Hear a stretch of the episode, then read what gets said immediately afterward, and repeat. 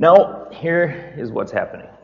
We are coming, well, we, we finished several weeks on interpretation of Scripture and uh, how the Old Testament pointed to Christ, and before that, just principles for biblical interpretation. That must have taken us six or eight weeks, but I thought we'd just detour onto that whole topic.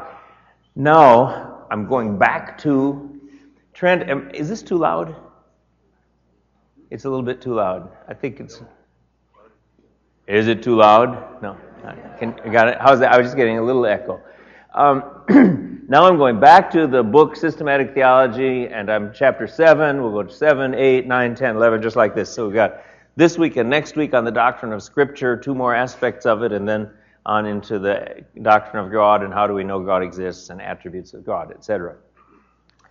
This morning, I'm coming to, I think what we could say is a very controversial and very emotionally difficult topic to deal with, especially in modern culture. And it has to do with the question of the necessity of the Bible. That is, do you need the Bible to know about God? As opposed to knowing about God without any books, but also as opposed to our other religions also a good way to find out about God. Are they many paths to one true God? That's, you know, what some people say. And when we talk about the necessity of the Bible, we're smack dab in the middle of the question of you have to come to salvation through believing this and through believing in Christ. Or can sincere religious people who are Buddhists or Hindus or Mormons or Muslims or whatever, can they also be saved? That's and that is a question where I think the answer that I'm going to give here and the answer that the Bible gives is one that's not popular on Larry King Live. But it's one he's always going to ask. So let's, let's go on and talk about this. And I think as we work through these topics, the question is well, let's be honest with what, uh, what the Bible says. Okay, the four characteristics of Scripture here. For what purposes is the Bible necessary? And I'm going to say there are some things that you really have to have the Bible for. But then, how much can people know about God without the Bible? And I think there are some things that people can know even if they don't have a Bible, just by looking at the world and just a sense of God in their own hearts. So let's uh, let's go on and look at that. First, um, the necessity of of Scripture means that the Bible is necessary for knowing the gospel. That's number one. That's the controversy. And for maintaining spiritual life, that has a lot of practical application to our lives. And for knowing God's will, practical application. But it's not necessary, I'm going to come to this later, it's not necessary for knowing that God exists or for knowing something about God's character and his moral laws. So I'm going to say people have a sense that there is a God and that he has standards of right and wrong, but apart from the Bible, they don't know how to be saved. That's, that's the bottom line. So that's, now if you want to leave, I've already told you what I'm going to say, but, uh, but uh, let's see if we can get into this. First, the Bible is necessary for knowledge of the gospel, and the main passage uh, that talks about this, I think, is Romans 10, 13 to 17. Paul um, is quoting the Old Testament. He says, Everyone who calls on the name of the Lord will be saved. But how, how are they to call on him in whom they have not believed? That is, how can you, how can you pray out and pray and say, Oh, God, please help me, if, if you haven't believed in, in him, if you, if you don't even you know, have any confidence in who he is, just calling out into the blue? How can you call on someone you've not believed in? And how are you to, how are they to believe in whom of who in him of whom they have never heard? That is, how can you how can you how can you believe in God if you've never heard of him? Or or known anything true about him. And how can they hear? How are they to hear without someone preaching? And how are they to preach unless they are sent? As is written, how beautiful are the feet of those who preach the good news. But they have not all obeyed the gospel. For Isaiah says, Lord, who has believed what he has heard from us? So, and here's the punchline, the bottom line of the paragraph. So faith comes by from hearing. Faith comes from hearing, and hearing through the word of Christ, or what would be the, the message about Christ, or uh, what is found in the Bible, the teaching found in the Bible. We've got to hear that, and that's how we come to faith. Otherwise, people can't believe in someone they've never heard of. And that's the that's the point. You can't believe in somebody you don't know anything about. Um, you just can't believe. And so now we kind of detour just a little bit from that. Well, do you have to really be saved through Christ, or is there salvation in another way? Well, salvation in a number of places, the Bible says salvation only comes through belief in Jesus Christ. Whoever believes in him, John 3:18, whoever believes in him is not condemned. But whoever does not believe is condemned already because he has not believed in the name of the only Son of God. That's right in the context of John 3:16. God gave his only son, God so loved the world that he gave his only son that whoever believes in him should not perish but have eternal life. It's in the context of the idea of God sending his son to be the savior who would pay the penalty for our sins. And here um, uh, we have uh, John recording these words if you don't believe you're condemned already, he's assuming that people are guilty and they need a solution, they need a savior. And uh, if you haven't believed in Christ, then you don't have a solution. Um, that's the situation everybody else, everybody finds themselves in. Jesus said in John 14, 6, I am the way, the truth, and the life. No one comes to the Father except through me. This is a really exclusive statement. No one comes to the Father except through me. That's, that's just a direct contradiction to a commonly held view in society. All different religions are many paths to one God. And Jesus says, uh, or many ways to one God. Jesus says, I'm the way. And there's no other way. And there's no other way to come to the Father through me. And when we think about it, when we think that our problem is sin that has alienated us from God, then we need a solution for that sin. And well, then it makes sense. The only way to get to God is if someone pays the penalty for our sin.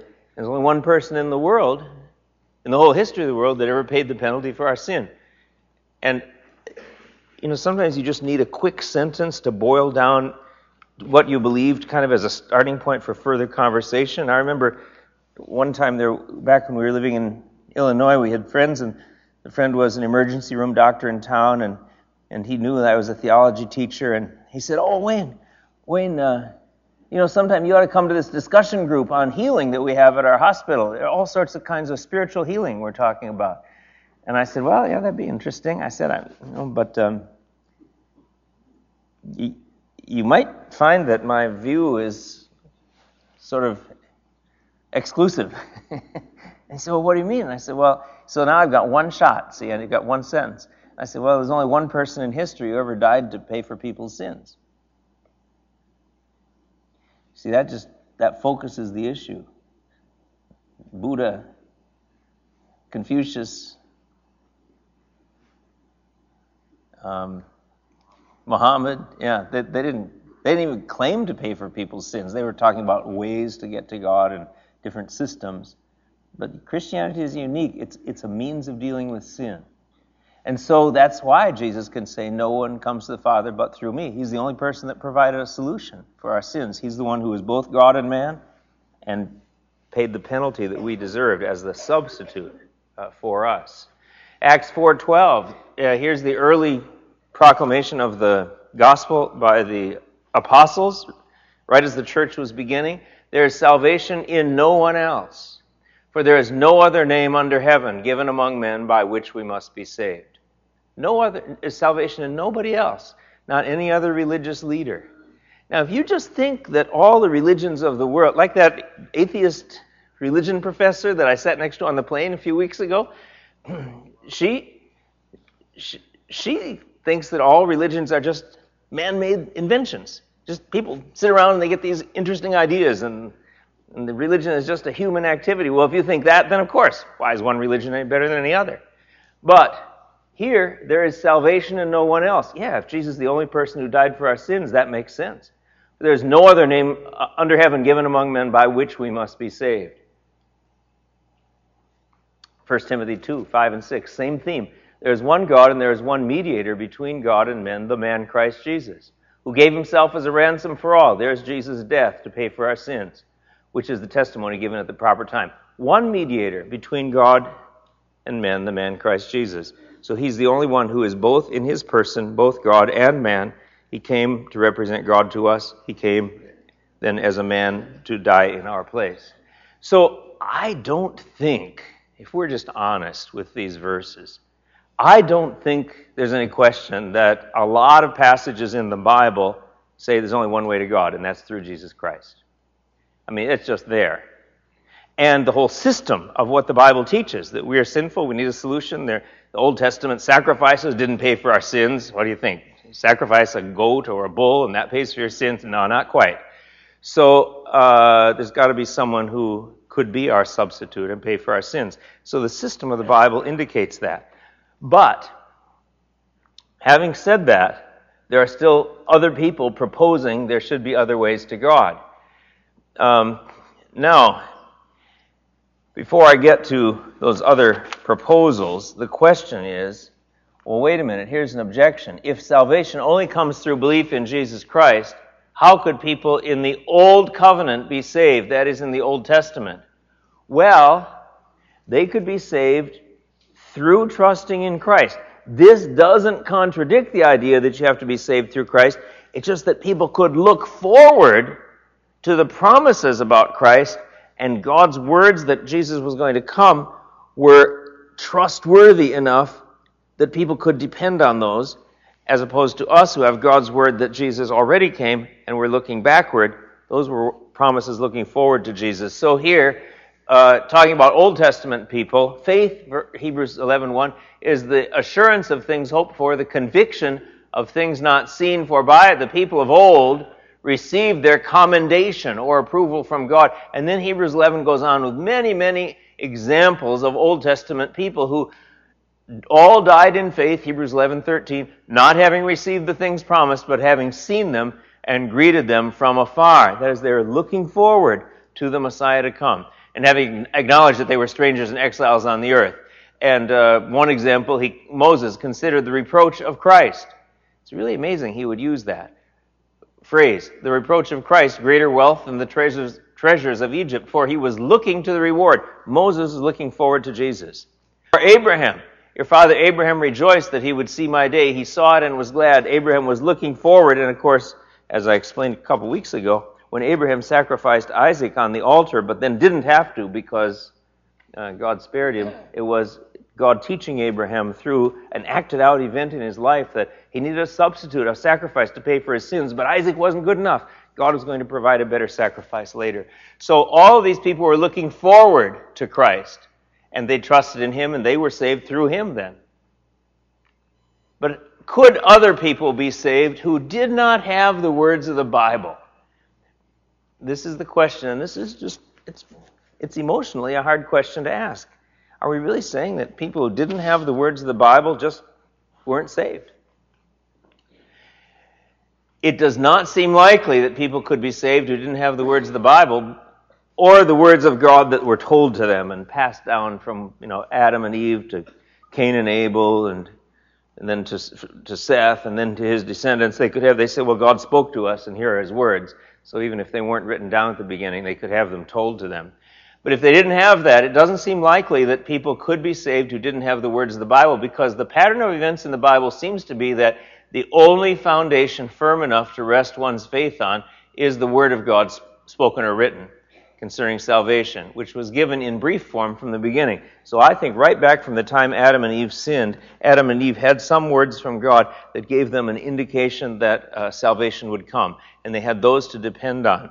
And so uh, Genesis 3:15, where God says to the serpent, "I'll put enmity between you and the woman, and between your offspring and her offspring, he shall bruise your head, and you shall bruise his heel." The idea that there is a descendant or offspring of the woman coming who will destroy the serpent by crushing his head or bruising his head, that's a very early word of promise. And then God made skins, um, uh, clothing of animal skins, clothed Adam and Eve. And uh, even though he cast them out of the garden, there was an indication that there was some kind of salvation coming. So there were words from God they had to depend on. Um, and so this is, people say, well, couldn't people kind of out in some remote tribe think this way oh, the world it gives evidence that there's a creator. There must be a great creator. He's wise and powerful. And I've got in my heart a sense of right and wrong, and I know I haven't lived up to it. So I know there's a God. I know I haven't lived up to it. Could they have in their heart sort of just thinking, well, this God must be loving enough that he sent his own son to die for my sins? See, that's a jump that I don't think, I mean, people might speculate on that, but it'd be very, I don't think it's something that anybody would dream up. Even to I know that God would be three persons instead of one God. And then that he would send his son to become a, a human being, a man. And then, even if they thought it might happen, would they have enough confidence in their speculation to rest their faith in it? Would it be a firm foundation to rest faith in? It doesn't seem to me likely, apart from God telling us somehow how we would be saved. And so, even now, Adam and Eve had children, Cain and Abel. And, uh, and uh, the Lord had regard for Abel and his offering. That is, God already was dealing with Cain and Abel from the very earliest moment of, of human history and was letting Abel know that he was pleased with his sacrifice, which I think was looking forward to the Messiah. Hebrews 11:4 By faith Abel this is the first this is the third person in the whole world by faith, Abel offered to God a more acceptable sacrifice than Cain, through which he was commended as righteous. God commending him by accepting his gifts. And through his faith, though he died, he still speaks. So um, I think we've got words of God talking to individual people, and Abel, even Abel, from the very beginning, as with the promise to Adam and Eve, he was someone who had faith looking forward to a Messiah to come, although he knew it in very faint form. So again, faith comes from hearing, and hearing through the word of Christ or word about Christ, through the, the words uh, telling people about the way of salvation.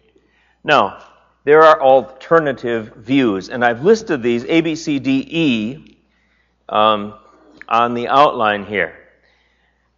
Other views of how people can be saved.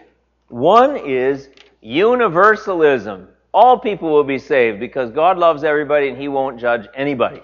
That is probably the default view of most people in our culture. They think, well, of course we're going to heaven. And, you know, all these popular movies about people dying, and I can't remember what they are now, but the people dying and what happens to them? They all go to a very happy place. Right? Or isn't there a book out, Five People You Meet in Heaven, or something like that? It isn't. You don't sell books on five people you meet in hell. I mean, that's that's a that's a non-starter on the New York Times bestseller list. I wonder if someone would want to write that. No, it wouldn't sell. Who would buy it? I mean, no, I'm not going to buy it. I mean, the people just they they think so highly of themselves. They think, of course, I deserve to be saved. That kind. Of, so that's that's universalism. There's another one, uh, sort of related to that, and that is religious pluralism not just everybody will be saved, but all sincere religious people will be saved. In other words, all religions are different paths to the one true God. And uh, that's the Larry King question that he asks Christians when they come on the show. Are you saying if people don't believe in Jesus, that they'll go to hell? See, and I think if you're ever on Larry King, to be honest, in those kind of situations, if you're on Larry King Live and he says to you, Do you really believe that? Are you so intolerant? Do you really believe that people who don't trust in Jesus are going to hell? Do you know what answer you should give? You should say, Yes. And see where the conversation goes from there. But uh, I don't think you should beat around the bush. Did I tell you about the time where I it, so, and I was in, in uh, doctoral work in England and took, spent a summer in Germany. And uh, I had had some, I had had one crash course uh, in German before I went, just one summer college course before I went to England, and I needed more German. And so um, we went to Germany for a summer, Margaret and I, and Elliot, who was only one at the time and uh, took this conversational German course. And it was really fun. There were about 30 students in the class, and um, um, people from Canada and the United States and Australia, people from Turkey, Italy, France, everybody coming wanted to learn German. So it's a mixed group. And, and uh, at the end of the six or eight weeks, second year class, our assignment was to give a five minute talk in German to the class about any subject you wanted to talk about. Ah. Uh, so uh, came my turn to give my talk, and I had really worked on it, and I gave this talk about how uh, we're all sinful before God, and Jesus is the only uh, uh, way to salvation, and we need to trust in Him for forgiveness of sins. I don't know if I said only. Jesus is, you know, the way we trust Him for forgiveness of sins.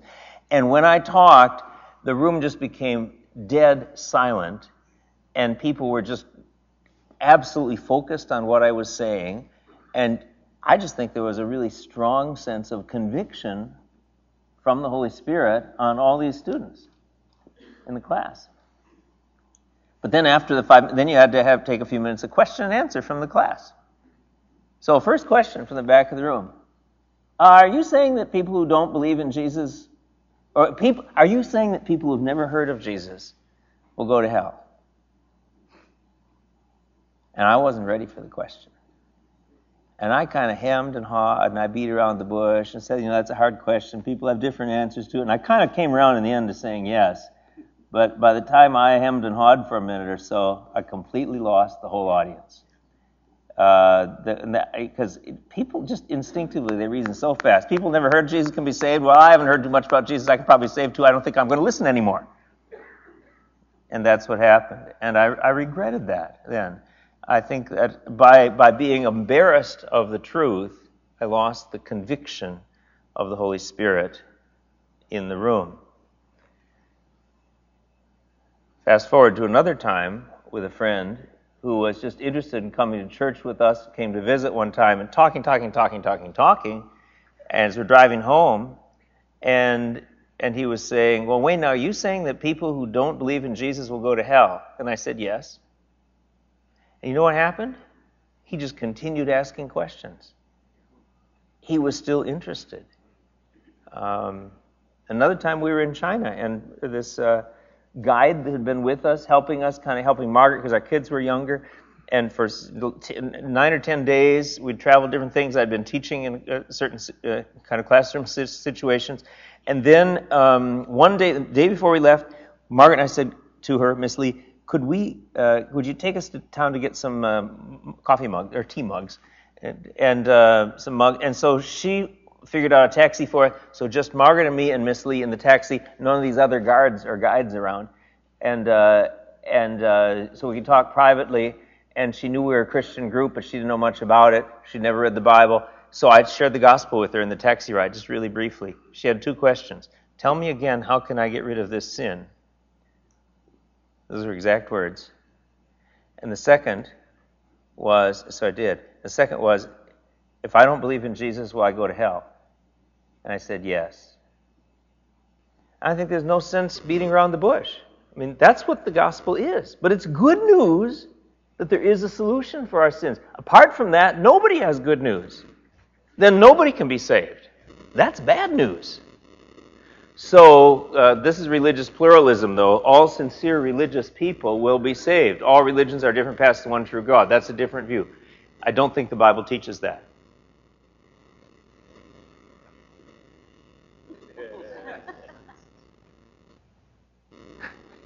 I know it's not your fault, Trent. What is something? Something static. I don't know. All right, I'm going to keep on talking. There we go. Inclusivism. Here's another idea. Oh, here's, here's something. Well, okay, people have to be saved through Jesus and his death on the cross.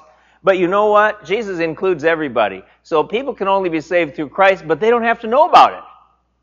All people will ultimately find out that they were saved by Christ's work. They were included. This is inclusivism.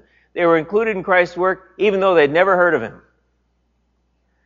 Okay, that's kind of an alternative. So people are proposing this to say, okay, Jesus' death paid for our sins, but actually paid for everybody's sins. And so even if they don't trust him, never heard of him, never believed in him, they'll still be saved. Now, the problem is all those verses that say, um, whoever does not believe in him is condemned already, and uh, there's no other name. Or how are they call on him in whom they have not believed, and how do they believe in him of whom they have never heard? I think you can't really answer those from that position. Then another position is annihilationism. Unbelievers will not be punished after they die, or they won't be punished for very long. They'll be annihilated, and they'll just cease to exist. And I say, see chapter 56 on final judgment. About 56 weeks, actually, about 80 weeks from now, we'll probably get to that. Um, but I don't think the Bible teaches that either. Postmortem evangelism is still another thing. After unbelievers die, if they didn't trust in Christ or they didn't hear about Him, they'll be given another opportunity to trust in Christ. The problem with those, those views is there just doesn't seem, to me anyway, to be evidence in the Bible that those views are right.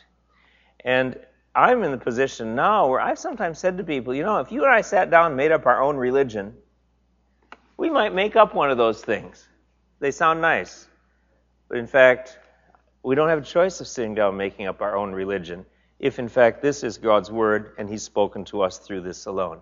So the position I have, I didn't choose the name for it, the position I have is called exclusivism. Only those who have heard of Christ and trusted in Him will be saved. And I think that's what I think that's what the Bible says in those verses we just looked at. Now, the word exclusivism sounds kind of negative, and I didn't choose that term, but that's what it's commonly called. Now, what that does, it is, it has given the great motivation for Christian mission work throughout the world. And that's basically why we send missionaries all around the world from Scottsdale Bible. And that's basically why we share the gospel with others, because it is good news and people need to hear this good news. Um, is it possible that people could hear about Jesus without having a Bible? Well, they could hear from a radio broadcast, sure. They could hear from the Jesus video film that tells the story of the gospel. That's basically telling the story of the gospel. They could hear from a traveling evangelist walking through different provinces in India or China uh, and uh, speaking the good news, just word of mouth. Is it possible that God could send an angel to tell somebody in a far off region about the message of Jesus? Or reveal himself to people in a dream? What is happening in the last 10, 15 years? there are more and more reports of people in Muslim countries that are just so hostile to the Christian message. People, while they're sleeping, they see this dream of Jesus appearing to them and talking to them. And, uh, well, when I've heard these reports, usually what happens is the next few days, then Christian missionaries come, or the Jesus film comes, or something like that. So it seems to be God preparing. Could it be that God would in a special way by an angel or by a dream appear directly to people, I am not going to say that's impossible. That could be another way that people would hear about Jesus. It just seems to me when I go back to Romans 10 that Paul's not encouraging us to depend on that or to think of that as the normal thing that happens. Um, um, how are they to hear without someone preaching? And how are they to preach unless they are sent? And so it's the idea of uh, the need to send missionaries and to send. And that's why Paul suffered so much and was willing to sacrifice his whole life to spread the good news of Jesus throughout the Roman Empire. So I end up holding point F. Now, I'm just going to take a, a moment on this, and, uh, um, and we may come back to it at a future point. The question is is that fair for people who haven't heard of Jesus not to be saved. And I think the response to that is well, let's understand what fair is. Fair is nobody is saved. Zero out of the whole human race. Because we've sinned and we've willfully turned against God, and He doesn't have any obligation to save anybody. And the example that shows that to us is the angels. Because a large group, many thousands, I don't know how many, we don't know, angels who were moral creatures that had moral choice at some point early in the history of the world, they rebelled against God and became demons and Satan, and they, they, they left their proper place uh, and, they, and they, uh, they turned against God, and God saved zero of them. And I think that's a reminder to us that God could have saved zero from the human race. This room could be completely empty this morning, and there could be nobody here and no church, and that would be fair, and we couldn't complain because we'd ch- chosen to rebel against God. And so, if God saved out of the whole human race as, as many people as He saved angels, that's fair. Okay, now saying that's fair, if God saved five people out of the whole human race, that would be mercy. See, that would be grace. That would be more than people deserved. If He saved 10 or 15 or 100 people, that'd be amazing. He saved all these people that were rebelling against Him and and didn't have a, a right to be saved. But God hasn't just saved five, He hasn't just saved a hundred. He's saved what the book of Revelation calls a great multitude whom no one can count from every tribe and nation and people and tongue. Just a huge number, and that's just overwhelming mercy. That, so that helps me understand the issue of fairness. Vic? Right. Okay, the question from Vic is: Is there is this post-mortem evangelism related to ideas some people have heard? I haven't heard it, but that you're saying that during a future time, a millennial reign of Christ on the earth, that's that people who haven't believed in Him will come back to life and have a second chance. But then you kind of answered it: If they didn't believe in Christ the first time, what's to expect that they would believe in Him the second time? I, again, I would say that's speculation. I just don't know anything in the Bible to support it. Yeah. Okay. I, I don't know. I don't know. Uh, if, you know, if you remember where you read it, I, I just I'm not sure. Um, it, it's it's I know there's something in us that says we want to do this, but I'm just not I'm not finding. To be honest, I'm just not finding evidence in the Bible to support this idea. So so that's where we are now. What did Phoenix Seminary do? About two, three years ago, we revised, we've got one statement of faith for the faculty that's longer and more detailed. Then we've got a statement of faith for students that we just ask them to affirm some basic things, uh, uh, and they know this coming in, but in order to graduate, kind of as a product control. that is, so you know what you're getting when you hire somebody from Phoenix Seminary. And so uh, one of the things we did was we took the statement of faith from the NAE, National Association of Evangelicals, and it was pretty good, but um, we kind of um, just tweaked it a little bit with, uh, and the phrases in italics indicate that we modified some of the wording. I don't remember all of it, but here's how it ended up. We believe that all human beings are lost and sinful by nature for their salvation, regeneration by the Holy Spirit, and for all who have the mental capacity, personal faith in Jesus Christ are absolutely essential. Salvation is a gift from God, it is not earned. We put in this for all who have the mental capacity to to take care of the special cases of infants dying in infancy or people with severe mental retardation who um, maybe wouldn't have the mental capacity to uh, to trust in Christ. So, but Phoenix Seminary kind of said this seems to us to be clear enough in the Bible that it's something that we want to affirm and have students uh, believe. So that's uh, any more questions about that? That's the hard. That's the emotionally hard question, Phil. Yeah, they trusted in God's words of promise in the Old Testament. Phil is bringing up the question of Rahab, a Canaanite woman in Joshua 2, and she said,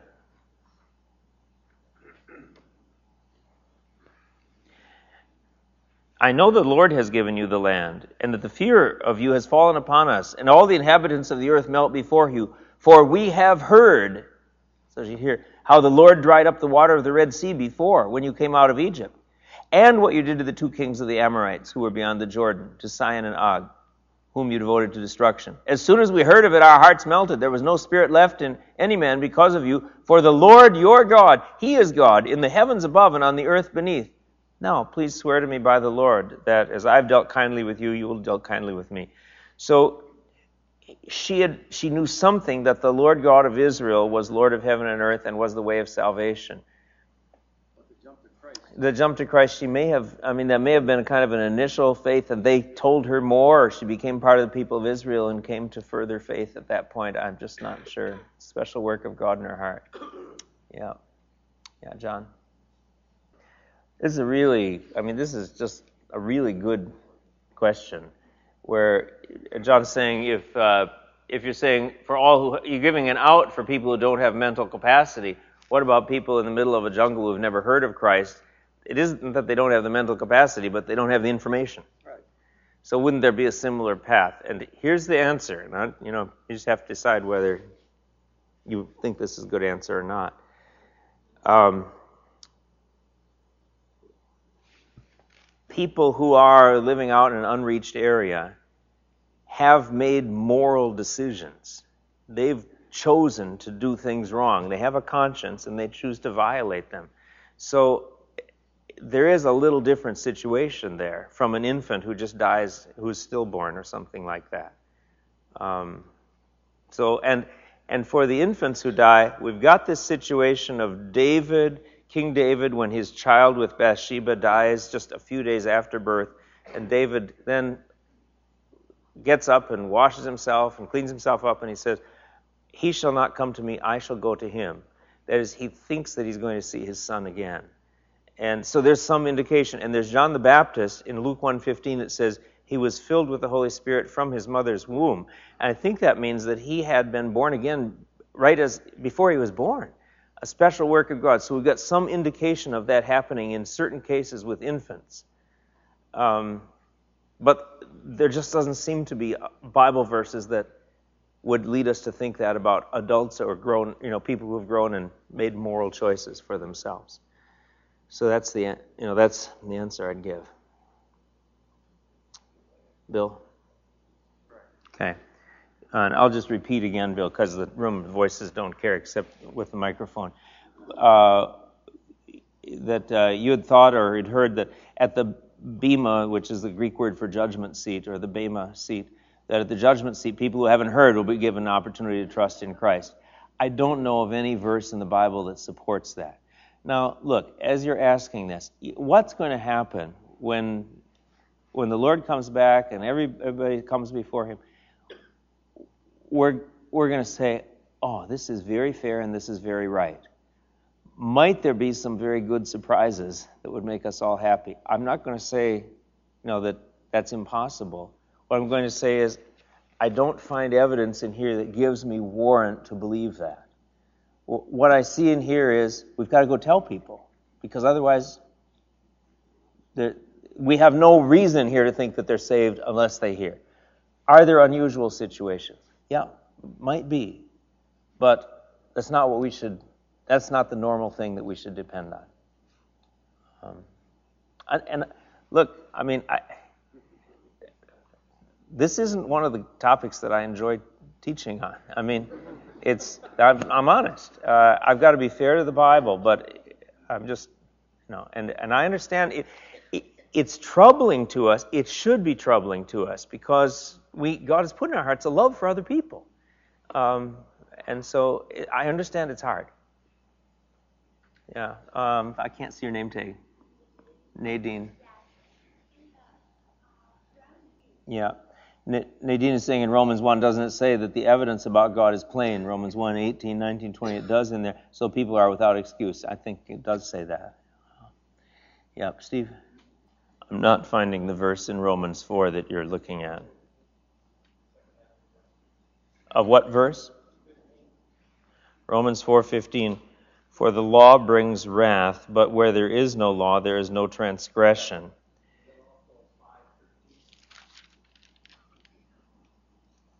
5:13 Sin indeed was in the world before the law was given, but sin is not counted where there is no law. Probably 5:13 is the place where I would go. Um, sin is not counted where there is no law. I think Paul means before the written law was given, but then the next verse says, even though they didn't have a written law, they were still accountable because, verse 14, death reigned from Adam to Moses, even those, even over those whose sinning was not like the transgression of Adam. That is, it wasn't against a specific verbal command of God, but it was still sin and death still reigned. So it's a kind of a, a going around the reasoning to say, well, since everybody died, they were still held accountable. Of an infant, yeah. Yeah, yeah. Which would give idea to the fact that if people haven't willfully sinned, they don't have a knowledge of what is right and wrong And therefore, that would give support to the idea that where people don't haven't made moral choices, that they would be uh, that that God wouldn't hold them accountable. That's possible. Yeah. E.g. Speaking of Old Testament characters, where would you put Melchizedek? Had some special revelation from God, quite a bit, I think, where God appeared to him. So now, and what about the wise men who came to visit Jesus? Did an angel appear to them, or did they have? So there were individuals, perhaps, that God came to somehow and gave some kind of teaching about Himself. But I still think they needed some words from God. Anybody else? Anything else over here? Yeah, Gene. Right. Uh, are there other materials to read? I, you know, I don't. I'm not sure. The people use the uh, more than a carpenter by Josh McDowell. They use the Case for Christ by Lee Strobel. the case, excuse me, the Case for Christ and Mere Christianity by C.S. Lewis. Those are just widely, widely used books. I'm going to go on. Oh no, I'm not. Cat, Cat, Catherine. Yeah. Well, in 2 Peter 3, uh, God is will, not willing that any should perish. Um, it's in the context of why has Jesus waited so long to come back, and it's giving a chance for the gospel to go to other people, but it, I think it still assumes that the gospel is going to go to people, and that's how they're going to be saved. So, well, look, thanks for bearing with me on this. Uh, let's see if we can go on to the rest of this in the next 10 minutes. Um, that that is that that is the idea of the necessity of the Bible for knowing how to be saved. Next and this has personal application to our life every day. Um, the Bible is necessary for maintaining spiritual life. Jesus answered, Man shall not live by bread alone, but by every word that comes from the mouth of God. We live not just on eating the food that we have in the morning, but on every word. So it's like we are to nourish our souls with it in the same way we nourish our bodies with food every day, we're to take God's word in every day. Uh, where was I this morning? I was reading in Exodus 31, I think, about the Sabbath. And as I'm reading about that, God gave me some application to my own life, even though I think the Sabbath law is different today. But we're nourished by it. And, and if you're not reading the Bible every day, you're starving yourself spiritually. Um, so we need it it's no empty word for you, but it's your very life, the words that Moses are giving the people. By this word you shall live long in the land you're going over to possess. We, we live by the word of God. It guides us. We're to long for pure spiritual milk, that I think is the word, that by it you may grow up to salvation. So it's necessary for maintaining spiritual life. It's necessary for certain knowledge of God's will. That is, all people have a conscience. But that conscience can lead people or mislead people. Conscience in a cannibal society, people have a seared or calloused conscience against eating other people. And you think, how horrible could that be? But different societies have dull conscience in different areas. In our society, we have a dulled conscience about sexual immorality. We have a dulled conscience about lying and telling falsehoods. And so different societies differ. Their consciences are a guide, but they're unreliable. The heart is deceitful above all things and desperately sick. Who can understand it for an unbeliever? And so people's um, hearts excuse them sometimes, even though they're doing wrong. Paul says, None is righteous, no, not one. No one understands, no one seeks for God. And so we need the Bible to understand God's will. The Bible is necessary so that we can have clear and definite statements about God's will. The secret things belong to the Lord our God, but the things that are revealed belong to us and to our children forever, that we may do all the words of this law. So, we're given the Bible so that we can be obedient to God. Blessed are those whose ways blameless, who walk in the law of the Lord. Here we find out truly what God wants for us. This is the love of God, that we keep His commandments, and His commandments are not burdensome. So, uh, he's given this to us so we know what he wants us to do. I say the Bible is ultimately necessary for certain knowledge about anything. Why? Did you ever believe something you thought was true and then you found out later that it wasn't true? Actually, I gave the idea of uh, what day were you born. Somebody in here had a birth certificate that he found out later was mistaken. Who was that? Is that person here today? Somebody came up to me where I used this. I said, What? Ray, what day were you born on? You don't have to tell the year. Oh, but uh, what's the date? I mean, what uh, calendar? What uh, is March 1st or 3rd? Oh, 20, March 20th. And then I say, Are you sure? Well, yeah, it was my birth certificate. Well, people ever make a mistake on birth certificate?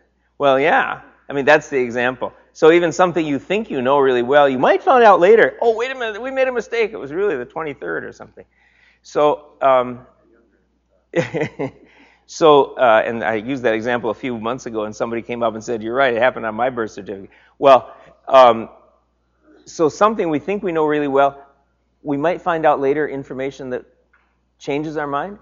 And so the only way you can guarantee against that is if you know every fact in the whole universe. Then you know nothing new is going to surprise you.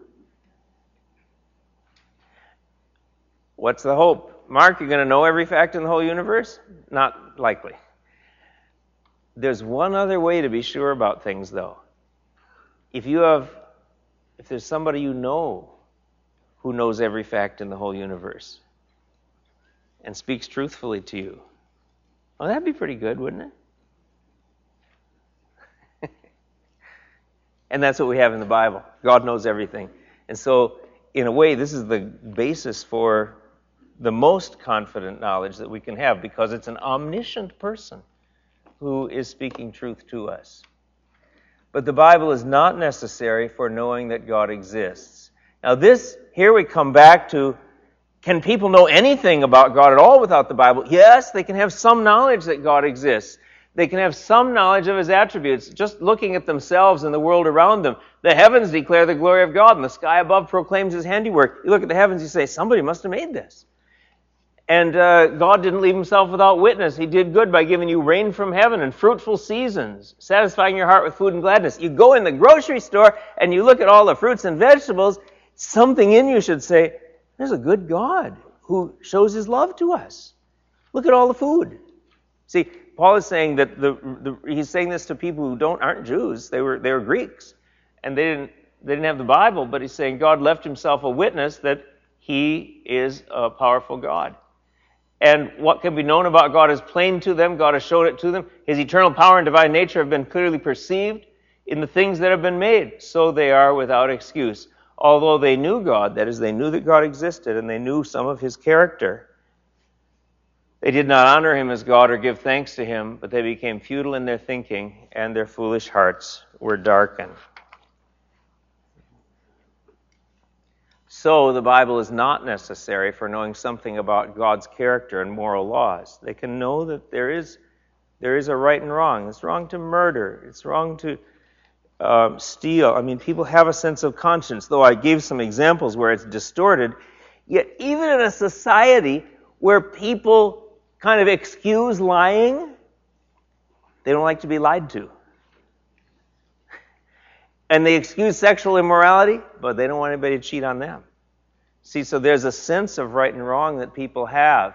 They know God's decree that those who practice such things deserve to die. People know that. They show that the work of the law is written on their hearts, while their conscience also bears witness, and their conflicting thoughts excuse or often excuse them. Paul is saying that people's conscience gives them a sense of right and wrong. So they know there is a God. They know that He has some moral standards. They have some sense that they ha- that there is uh, good and evil. And uh, so general revelation is what they have. That's given to all people generally. It comes through observing nature and seeing God's history, influence in history and an inner sense of God's existence and His laws. It's a great blessing for society. It prevents unchecked sin from destroying everyone. People have a sense of that they should do right and there's an accountability. But they don't have an answer for how to deal with their sin. Special revelation re- refers to God's words addressed to specific people, the words of the Bible or the prophets, uh, or words of personal address. So we have those two things. But as I explained above, Scripture nowhere indicates that people can know the gospel or know the way of salvation through general revelation. And this is, again, this is what has given great motivation for missions. But I'm going to come back to this. It's a difficult doctrine for us to think about or explain to others. But we shouldn't abandon it because it's unpopular. Now, I want to say one final thing. Some of you say, well, what, what might not this be possible? Might not this be possible? Might not this be possible? Maybe. what I'm saying is, I just, I don't see in here that God wants us to depend on those might not this be possible kinds of ideas. It's, it's that there's a message given here that's good news for the whole world. And this is what we are to proclaim. Okay. Well, now, I've had this hymn going through my mind for the last day or so. It's an old hymn that you may never have heard, I don't know, and it's to the tune of the Eternal Father Strong to Save, the Navy hymn. Eternal Father, strong to save. Okay, so let's try this. Um, it is, this is kind of heavy too. It's, it sounds like it's really hard because it's, oh, quickly come, dread judge of all. But every verse goes through, hey, the world around us looks really bad, but wait, Jesus is coming back and it's all going to be right. So it's a hymn of hope in the end. Let's, let's try this.